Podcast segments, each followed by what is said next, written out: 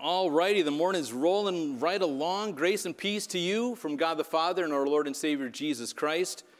Amen. And just to make sure you're still out there, good morning once again. All right, good. All right, we're getting better at this. And welcome once again to our guests. Um, there's a little comment card in front of you. If you'd like to have us contact you or would like us to know anything about you, please fill that out and just drop it in the in the basket as you uh, make your way out the door. So I'm going to jump into things this morning. I want to kind of speed things up a little bit here. So fasten your seatbelts. I'm going to talk a little fast because there's a lot that I want you to know, and I want to be out of here before two o'clock. Right? We're all in for that, right? Everybody, all those in favor, say aye. So, all right, just to remind you, our, our, our, guests that are here, I just want to tell you where we are, um, what we've talked about in the past, and what we're talking about at the moment right here. This message is titled Commit. Um, we're in the midst of a series in, that we've titled Kingdom. Right, we've titled this se- uh, segment Kingdom, where uh, we're discovering and learning how God describes both His kingdom and His promises to us. That's how He uses His word. And then He talks about how we fit into that. So when you see the word kingdom, um, I want you to think of a couple of different things. Um, the, well, the other side of that, the other thing we talked about is covenant. We talked about how God's covenant works with us. So when you see the word covenant, covenant is like a promise, and God makes us these promises because He wants a relationship with us. Right? That's why He created you, to have a relationship with us. When we talk about what's our purpose in life, our purpose in life is to have a relationship with God. God calls it covenant. So when you see the word covenant, I want you to think relationship, because that's why God does the things that He does with us and for us, is because He wants a relationship with us. And then the kingdom side of it, kingdom says it's our responsibility, our response, our responsibility to what God has done for us. So when you hear kingdom or talk about kingdom, that's really our responsibility. That's what God defines as our responsibility um, in the Bible. And so sometimes we forget that we have a responsibility in God's kingdom. We want to be um, consumers in God's kingdom. We don't want to be contributors to anything that's going on here. We just want to stand there and have God do all these things for us while we stand there and feel like, you know, we're misrepresented or we're falling short of what we are really looking for. So now, as we're looking at God's kingdom, um, like I said, we forget that we have that responsibility because, especially as Americans, I mean, we've got what we want, we got what we need. And if you don't think that's true, just look around the world a little bit. We are the elite, we are the privileged ones that come around. So it's, it's difficult for us to turn to God sometimes for comfort when we look for comfort in other areas and other areas in our lives. But it's important for us to remember that. And not only that part of it, but it, serving God is a privilege, it's not an obligation, right? It's not, a, it's not an obligation, it's a privilege. It's an opportunity for us to do these things. So now we're talking about God's kingdom, we're talking about our relationship with God. And this morning, what I really want us to talk about, what I really want us to hear and to bring out the door with us, is to understand that we have an obstacle between us and God, in our relationship with God. There's an obstacle in our relationship with God. Anybody want to guess what that obstacle is between us and God? It's you, it's us. We're the ones that are causing the problem with that relationship with God. We're the ones that get focused on different things, and we, we're the ones that get distracted and go in different directions and forget about that relationship with God. If you think about the relationships you have, the healthy relationships you have, there's a lot of communication, right? There's a lot of things going on with other people, but we don't do that. We rely on other things. Okay, so now the, I want to talk about that, about relying on other things. What are we committed to? What have we committed ourselves to? And in order to do that, we play uh, my favorite game show that I've invented here. Uh, my favorite game show and yours now is called Who Dis? That looks like your Uncle Morty at uh, 4th of July picnic, doesn't it? He's shaking down fly balls in the softball game. No, this is a guy by the name of Yusuf the Terrible Turk. Yusuf the Terrible Turk, around 18 in the 1800s, 1890s. Um, he is a bad man. This guy is huge. Um, he was known for two things. No one could beat him because of A, his size, and, and he was rather tenacious in the ring, in the wrestling ring, right? They technically called it wrestling, but he went on a tour of Europe and was taking on national champions, right? And after the first match, they finally got it broken up. The guys came up on the ring, but then they had eight policemen that were standing around, big policemen standing around, ready to break up the wrestling match that was going on. It got so wild a couple of times that um, they actually asked his opponent in a wrestling match. They asked his opponent if the opponent, if he wanted to press charges against this guy for being so vicious in the ring. But so 1980, 1898, did I say that earlier? 1898, he goes on this world tour and he comes to America. Right? He comes to America and he takes on the American champion at that time. Any trivia buffs out there? Who was the American wrestling champion in 1898? This guy, Evan the Strangler Lewis. Now, you don't have to be a physics major to understand that this guy's a lot smaller than that other guy, right? So the strangler had this chokehold. He had this uh, headlock that he put on his opponents, and his opponent would basically pass out and he'd win the match. Well, suffice it to say, he wasn't able to use that move on this terrible Turk dude, right? So he lost the match, and the Turk was pretty full of himself. He was very, uh, almost on the verge of obnoxious, probably because of what he's been doing in his life. But um, he demanded, he got $10,000 for winning that. In 1898, he got $10,000, and he demanded it in U.S. gold. Because he said, Not only am I taking your championship belt, I'm taking your gold with me. And for a couple of days, he wore this belt and he had gold, all that gold stuffed in his belt. So he walked around with all this gold in his belt. Okay, now he's sailing back to Europe, right? He's going back to Bulgaria, is where he was from. He's going back to Europe, and the boat that he's on collides with another ship and starts to sink, right? And it went down fast, went down in like a half an hour. But the Turk said, No, no, no, I'm, I'm so tough and I'm so big, I'm just going to go in and I'm just going to swim for that other boat that we hit that was still kind of okay. Well, he hit the water with that $10,000 of gold around his belt and he sunk like a rock, and that was the last anybody ever seen of him, right? So, Turk was full of himself, disappeared. Now, what are we talking about here? That's a perfect example of being committed to something else right? Being committed to something else, the stuff of the world, the money or the prestige that comes with that. And that guy sunk completely. I mean, even a situation as ridiculous as this one was, this guy was still clinging to earthly possessions rather than giving them up and saving himself. So that's my first question, my first point for you this morning is this. I don't know if anybody's ever asked you that, but what are you committed to? Now, if we ask that question while we're sitting here in these nice pews and comfortable and we're all here in church together, we'd probably have a different answer than if we asked you on Thursday night or Wednesday night or some other night of the week or some other place, right? What are we committed to? To help you figure that out, the textbook of, definite, or of committed says this feeling a dedication, a devotion, or loyalty to a cause, activity, or a movement. A dedication and devotion. What are you dedicated to? What are you devoted to? What do you have a loyalty to, right? The Turk was dedicated and loyal and devoted to his money belt. That didn't work out so well for him, right? Should how the question then we should really ask and we should answer right here is how should a commitment look for someone in a relationship with God? How does it, what does a commitment look like in somebody with a relationship with God? Psalm 28, uh, I'm sorry, 22a, 22.8a, I'll get it right yet, says, Commit yourself to the Lord, right? This might seem rather self evident, commit yourself to the Lord, but that word commit is a, a, special word in Hebrew. It's the Hebrew word galel.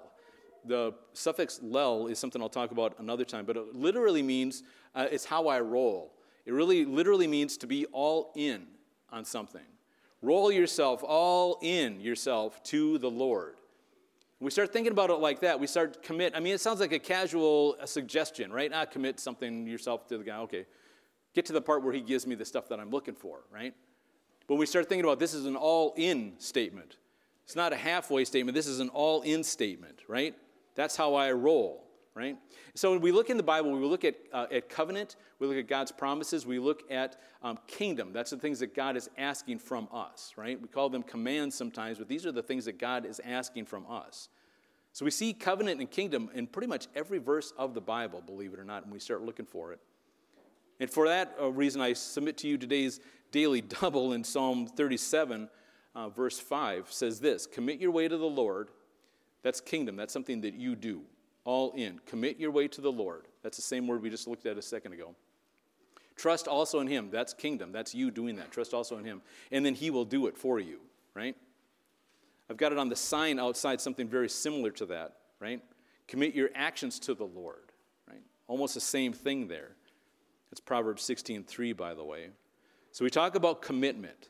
So now, along those same lines with commitment, I want to talk about your priorities. I want you to talk about your priorities or think about your priorities. Right?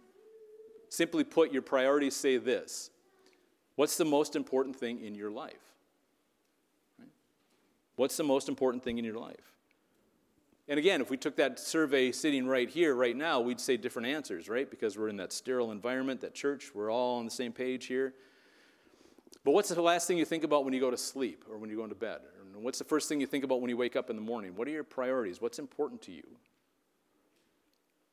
So I'm keeping things a little bit lighter today because I want these guys to catch this message here. We do this in youth group every Wednesday night. I saw that. Yeah, all right. So, all right, keeping things lighter, let's play another round of my favorite game show and yours. This is your favorite contestant on Who It Is. Yeah, I could put up Bugs Bunny, maybe that'd be a almost recognizable one, right? Vince Lombardi, still considered one of the greatest coaches, if not the greatest coach of all time, right?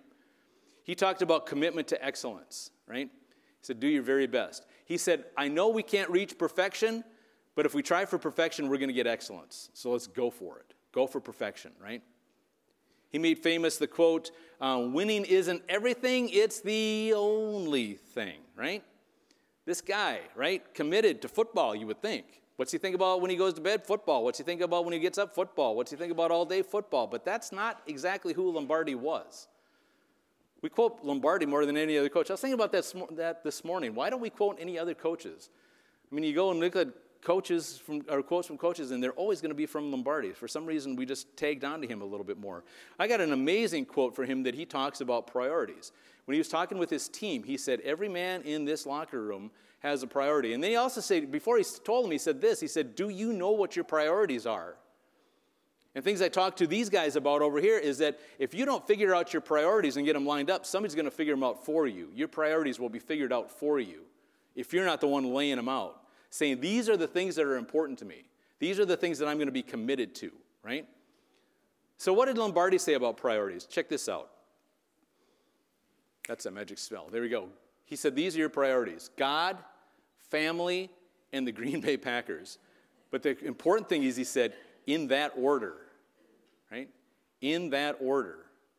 Right? We got verses that say, commit everything to God and then your plans will succeed. This quote came up so many times I had a hard time picking which picture to use with it. Check out this next one. This is where he's being carried off the field after winning the Super Bowl, right?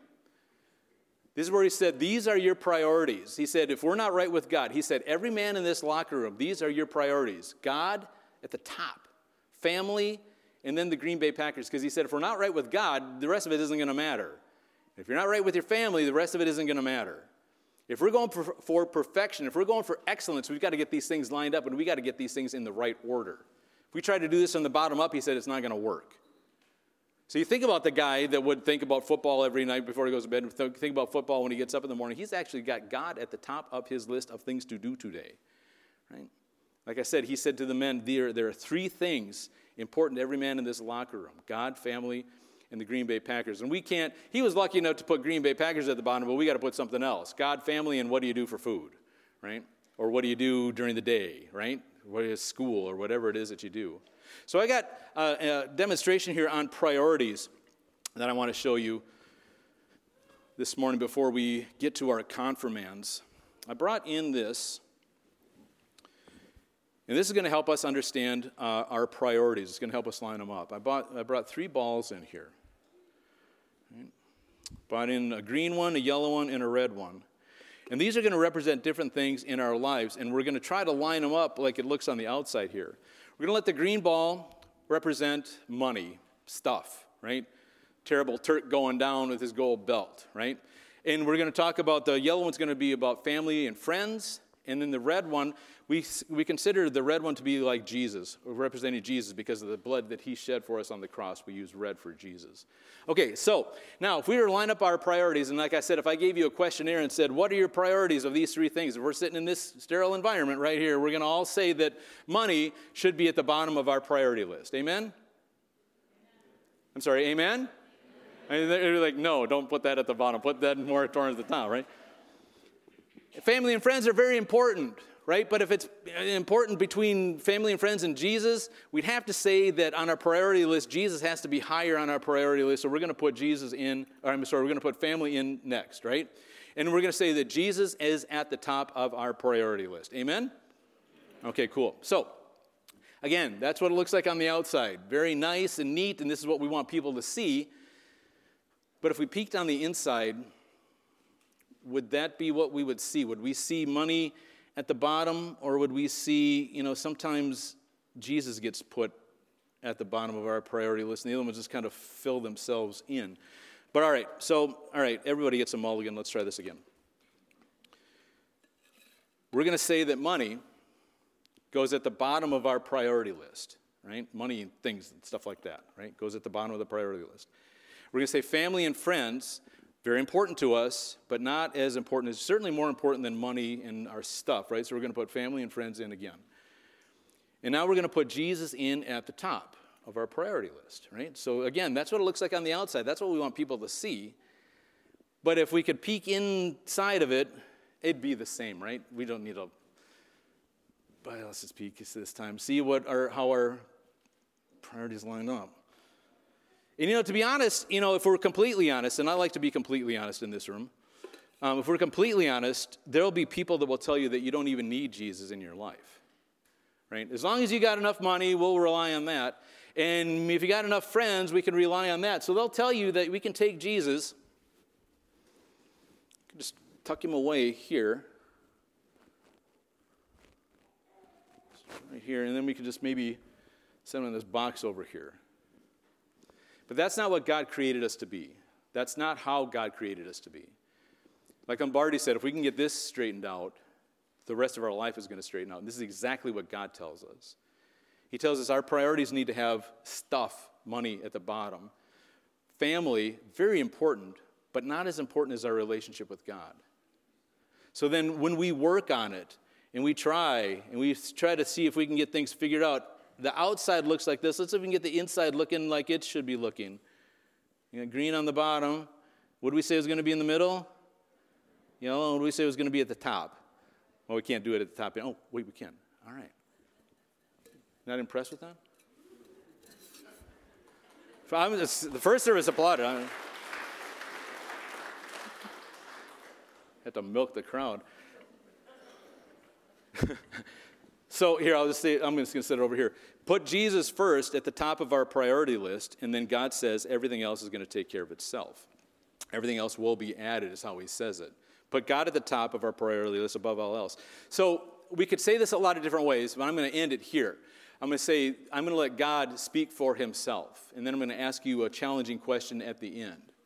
So, what does God say about this? Proverbs 16 3, right? Commit your actions to the Lord, and your plans will succeed. Right? Commit your actions to the Lord, and your plans will succeed. Remember what that word commit means? All in.